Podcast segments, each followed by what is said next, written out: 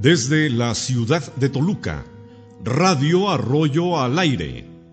Transmite vía internet para todo el mundo en drarroyo.radio12345.com. Tradición, cultura, música, reportajes y algo más. Conductor y productor, doctor en educación, José David Arroyo Estrada. Bienvenidos.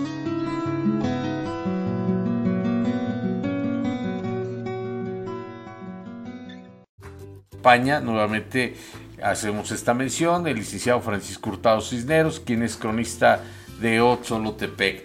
Eh, mi primera pregunta sería, ¿cuántos años tiene usted de cronista municipal, licenciado? Bueno, eh, el, yo fui cronista municipal reconocida por el municipio, por el ayuntamiento, durante tres, prácticamente cuatro años.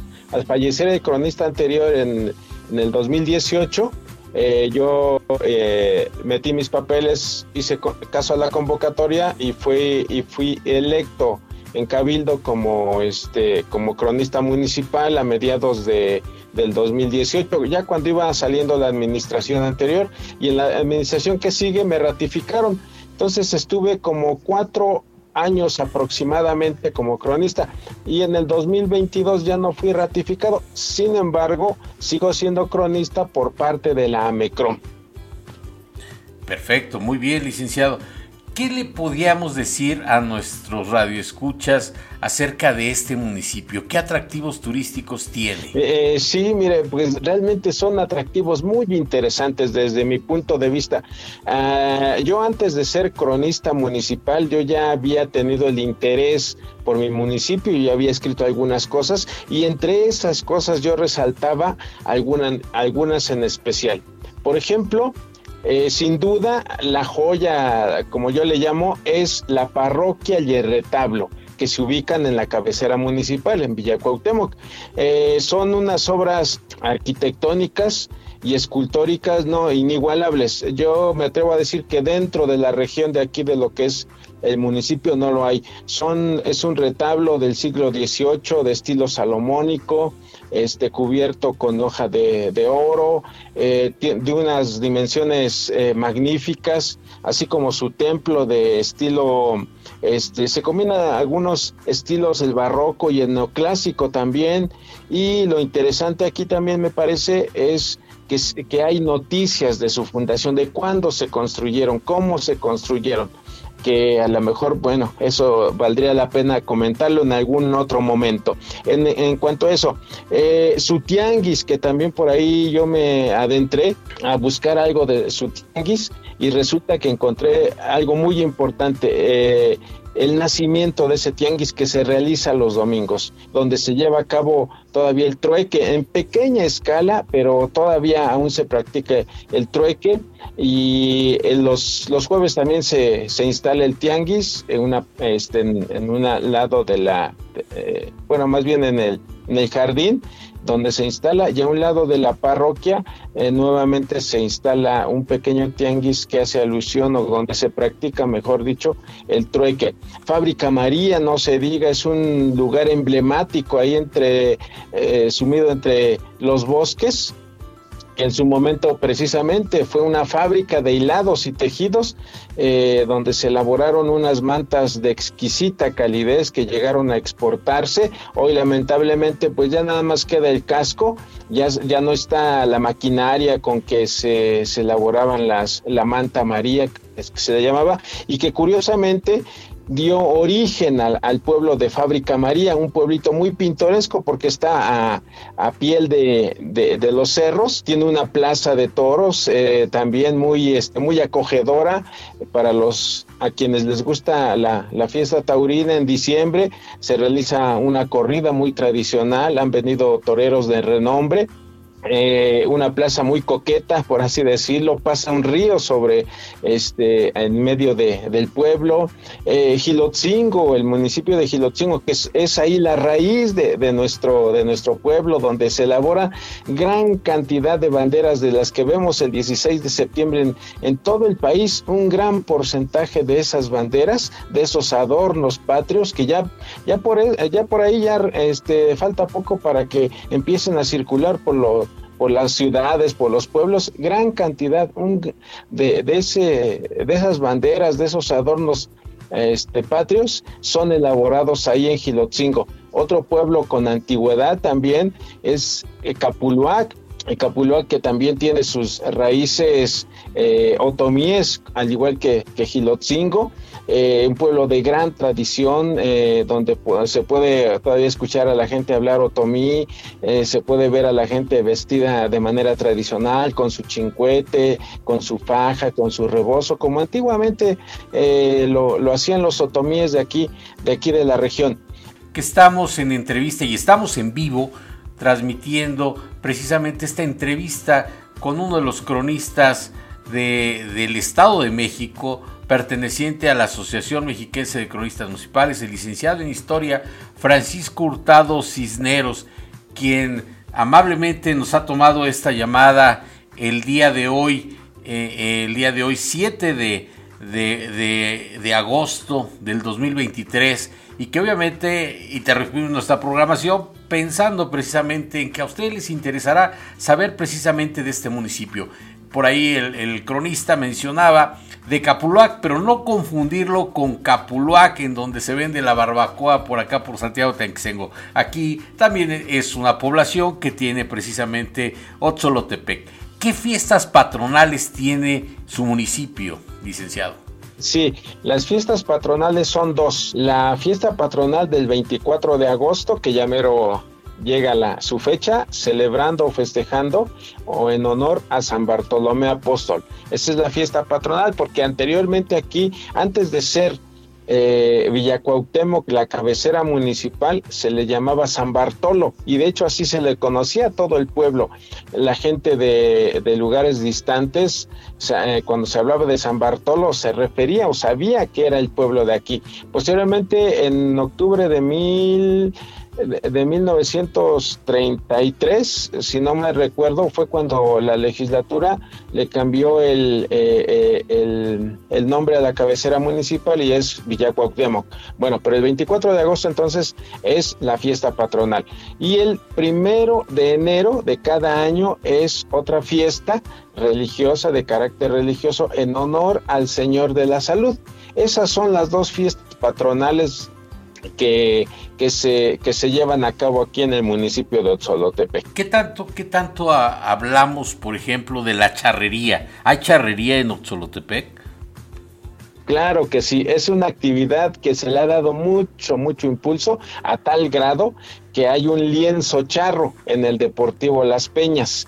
Eh, ese lienzo charro, pues sí, inició, inició como un pequeño ruedo y poco a poco, poco a poco, entre charros y, autoridades ha ido eh, tomando forma a tal grado que en este año hubo una, una competencia, una, fue subsede para las eliminatorias del campeonato estatal, este, no, nacional charro. Y sí, es de mucha tradición. Hay familias que se que lo practican, que practican la charrería.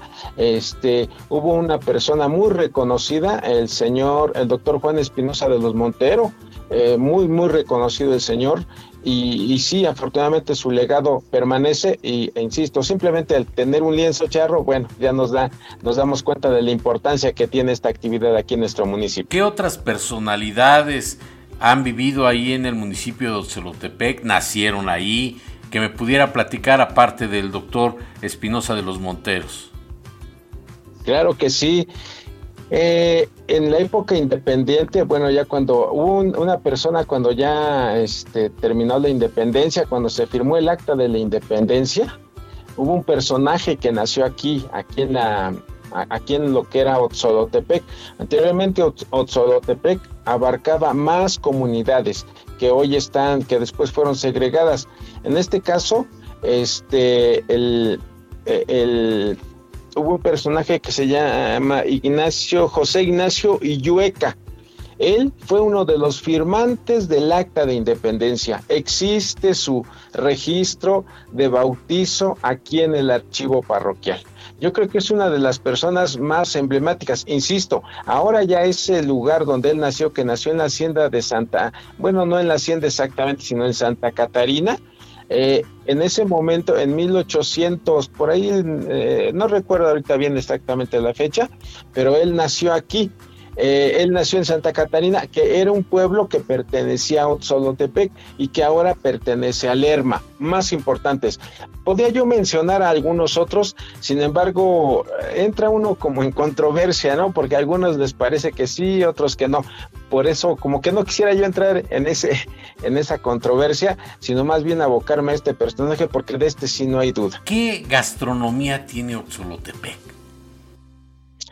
Bueno, mire, yo he escrito acerca de, me he metido un poquito acerca de ello y así hablando, hablando como gastronomía, gastronomía eh, tradicional, así lo que se llama gastronomía tradicional, no lo que ahora pues nos venden como gastronomía tradicional, que ya es gourmet ahora, basándose en la gastronomía tradicional de los pueblos, yo considero que los quelites, yo he escrito acerca de los quelites, pero los quelites esos, eh, bueno, yo hasta los nombro, ¿no? Yo todavía los encuentro en la plaza, a lo mejor muchos no los reconocen, no los conocen, no los han probado, pero voy a mencionar algunos, tal vez sí por ahí los lleguen a identificar. Los berros, que no es el berro que conocemos, eh, este, que comúnmente no dicen, sino es una planta acuática que se da este, precisamente en los cuerpos de agua de una hojita verde extendida y tiene un tallo largo y ese es el tallo, ese es el que se, se come. Yo todavía lo llego a comer cuando lo, lo encuentro aquí en la plaza.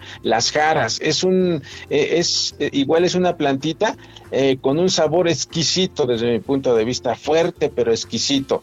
Bueno, no vamos a, a, pasar por alto los famosos ¿Por qué? Porque esos sí son más conocidos, los quintoniles, los guasontles, este, los corazones que aquí le llamamos nosotros, los chivatitos, la paletaria.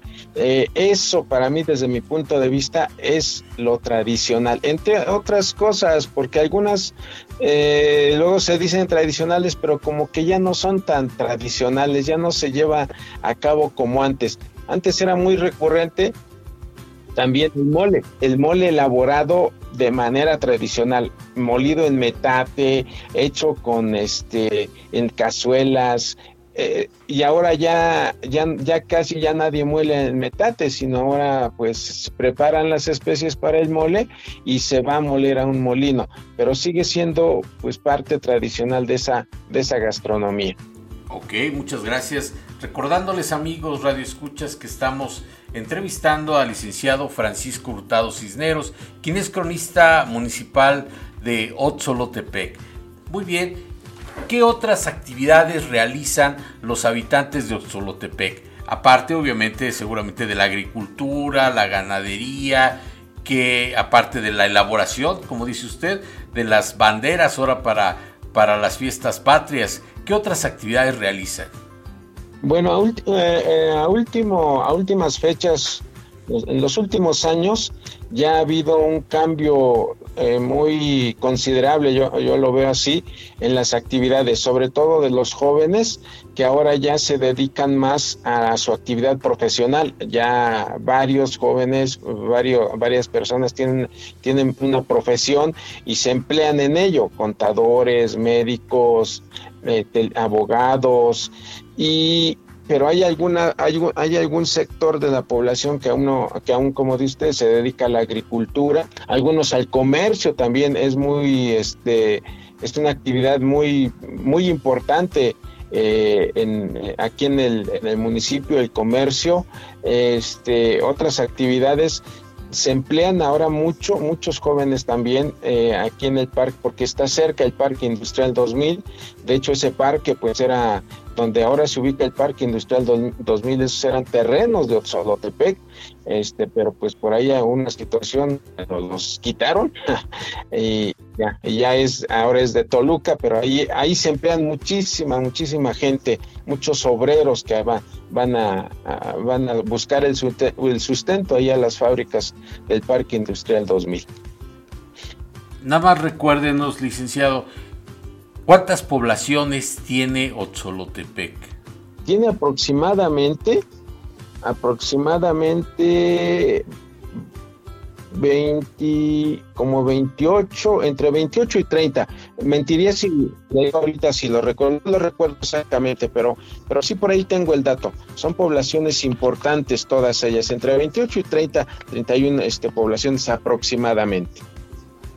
Ah, perfecto. Una extensión territorial pues amplia realmente en esa parte del Estado de México, cercana obviamente a la ciudad de Toluca, cercana a Xonacatlán, cercana a Temuaya, para que la gente que nos escuche de otros lados ubique más o menos dónde está este gran municipio de, de. ¿Qué mitos, qué mitos o leyendas se escuchan por ahí en Otzolotepec? Eh, pues sí, son muy interesantes. También he, tenido oportunidad de incursionar en ese, en ese, en ese ámbito y pues se cuentan muchas leyendas, ¿no? Sobre todo, este, pues de apariciones, de brujas, del nahual, de, de la llorona, eh, de los eh, los clásicos, las clásicas bolas de fuego que luego aparecen en el suelo donde se ha encontrado dinero, testimonios así. Yo he platicado con gente que dice yo lo vi, yo estuve ahí, cómo sacaron el dinero de tal lugar porque había una bola de fuego y cada noche se, se este, se veía, pero yo fui y o, más bien decía, o dicen, yo yo conocí a personas que fueron y no lo encontraron. Lo que encontraron fue carbón nada más, pero fueron otras y ellas sí les sí encontraron el dinero. Recientemente falleció una persona eh, con la que yo estuve platicando unas veces, un señor ya de 100 años aquí, este, aquí muy cerca de donde yo vivo y me platicaba, me platicó varias varias leyendas de lo que él vio. Dice, yo lo vi, yo lo viví y me platicó cómo se le apareció la llorona, cómo se le apareció un perro a medio camino y no lo dejaba pasar y cada vez iba creciendo, creciendo, creciendo y le dio la vuelta mejor para no enfrentarse a él. Este, cómo él vio en una casa donde él nació esa flama que le dio esa llama en el pozo eh, y que él quiso encontrar ese dinero y lo único que fue encontró una enfermedad que lo puso muy grave en su momento de joven. Entonces, eh, otra persona también que vive, el señor es joven y que al, al, venir de regar del río, este, al atravesar el río Solanos, venir de la comunidad de Capuluac, pues encontró una persona a medianoche ahí lavando a una señora y su caballo se espantó y corrió el caballo y este y él, sentía que la cabeza se le hacía grande, grande. Mi papá, mi papá, él vivió en su juventud algo parecido. Vio una bola de fuego en un árbol y al ir caminando él sentía que la cabeza se le hacía grande, grande y, eh, y, no, y después ya no recordó nada. En fin, todo, todo ese tipo de... son, son la tradición oral que, que, nos van reconociendo pues nuestros abuelos, nuestros papás y que obviamente va, va transmitiéndose. ¿Cuál es el, el, el, mote que reciben los habitantes de, de Otzolotepec? Otzolotepenses. Bueno, ese sería, ese sería el, como el gentilicio. Pero si habláramos del apodo, ¿no? Porque recordemos, por ejemplo, yo digo Temuaya, pues, los atoleros, ¿no? Eh, los ah. de los de San Mateo Atenco, los zapateros, pero Oxolotepec tendrá algún mote. No, ¿qué cree que no? Nada ah, más así como oxolotepenses en determinado momento. Así es como nos, nos podemos identificar cuando hacemos referencia a, a. Este, y, aquí, y aquí voy a, voy a aprovechar antes de que se me olvide o antes de que se me pase la idea, aclarar, bueno, yo ya lo he hecho, ya he hecho esta propuesta, que Otzolotepec durante muchos años se manejó como eh, que significaba en el Cerro del Tigre, cuando yo reflexionando un poco, pues yo llegué a la conclusión de que no es en el Cerro del Tigre, sino simplemente es en el Cerro del Ocelote o Jaguar. ¿Por qué? ¿Cuál es la razón? A reserva de una explicación más amplia que por ahí ya, ya le he dicho. Pues porque los tigres no existieron aquí en Mesoamérica, ¿no? Entonces, pues nada tiene que ver con un pueblo que se que presume de ser originario, como es Otzolotepec, de raíces otomíes, y que se le diga que, que significa en el Cerro del Tigre. Entonces, insisto, a reserva de una explicación más amplia, eh, yo insisto, Otzolotep, ya vamos a quitarnos ese, esa idea de que es eh, en el Cerro del Tigre, porque nos parecería muy elegante o muy bonito hasta cierto punto, ay, Otzolotepec, Cerro del Tigre, pero pues no, el Tigre nada tiene que ver con nuestro municipio. Ok, fíjese, esos son los cambios que actualmente hacen muchos de los cronistas municipales y qué bueno porque eh, el, licenciado Francisco Hurtado Cisneros es licenciado en historia, se ha adentrado precisamente a muchos de estos aspectos y qué bueno que se hagan las correcciones. Digo, la historia es válido, a veces dice la, cuentan los que ganaron, pero también hay que darle esa creencia o esa credibilidad a lo que los cronistas han investigado.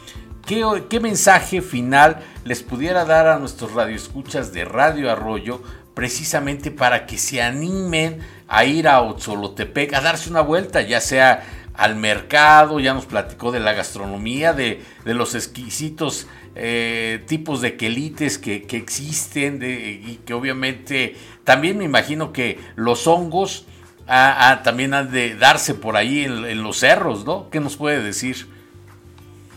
Exactamente es lo que se me pasó hace un rato mencionar. Efectivamente, aquí se dan todavía los hongos por un lado, los hongos silvestres, los que se dan en llano, los, hongos blancos o sanjuaneros, como algunos les los conocen porque coincide con la época de, San Juan, eh, el 24 de, este, de junio, más o menos empiezan por ahí a brotar cuando, empieza, cuando comienzan las lluvias en los llanos, a orillas de las, de las zanjas, eh, en las besanas, brotan esos hongos blancos. Es una actividad que, que también recuerda mucho el pasado de, nuestro municipio. Incluso yo los voy a juntar todavía. Me da, me da mucha emoción encontrar hongos blancos. Y por supuesto, pues que no, no puede faltar los de ahorita de, que están de, de, temporada, que son los hongos llamados de monte. Su gran variedad, que los pajaritos, las trompetas y no sé cuánta variedad hay, que efectivamente los, los domingos y jueves en el Tianguis, pues se pueden adquirir aquí por la gente que viene de Giloxingo y Capulhuac y que los va a recolectar y aquí se pueden este, eh, conseguir y hacer de diferentes maneras, de diferentes maneras de acuerdo a, tradiciones que han venido, eh, han venido este, pues sí, de, de, de los abuelos, de, la manera como hacerse o nuevas formas de cocinarse.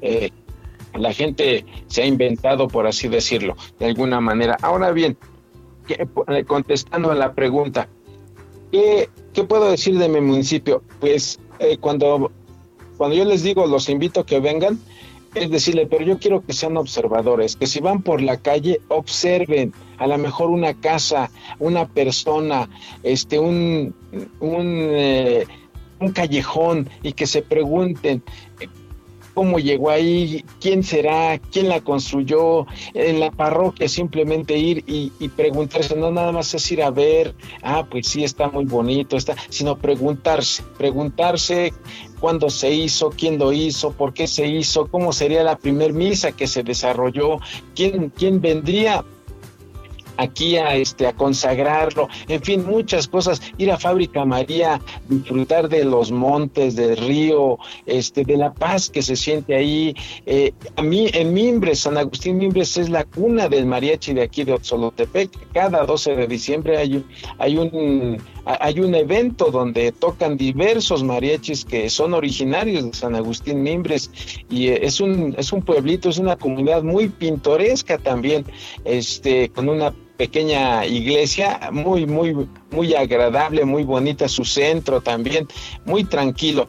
Y su plaza, su tianguis como como ya dije, pero pues a lo mejor algunos dirán pues voy a tu tianguis y yo quiero ver lo que tú me dices, yo les comento, hay que ser observadores para eso.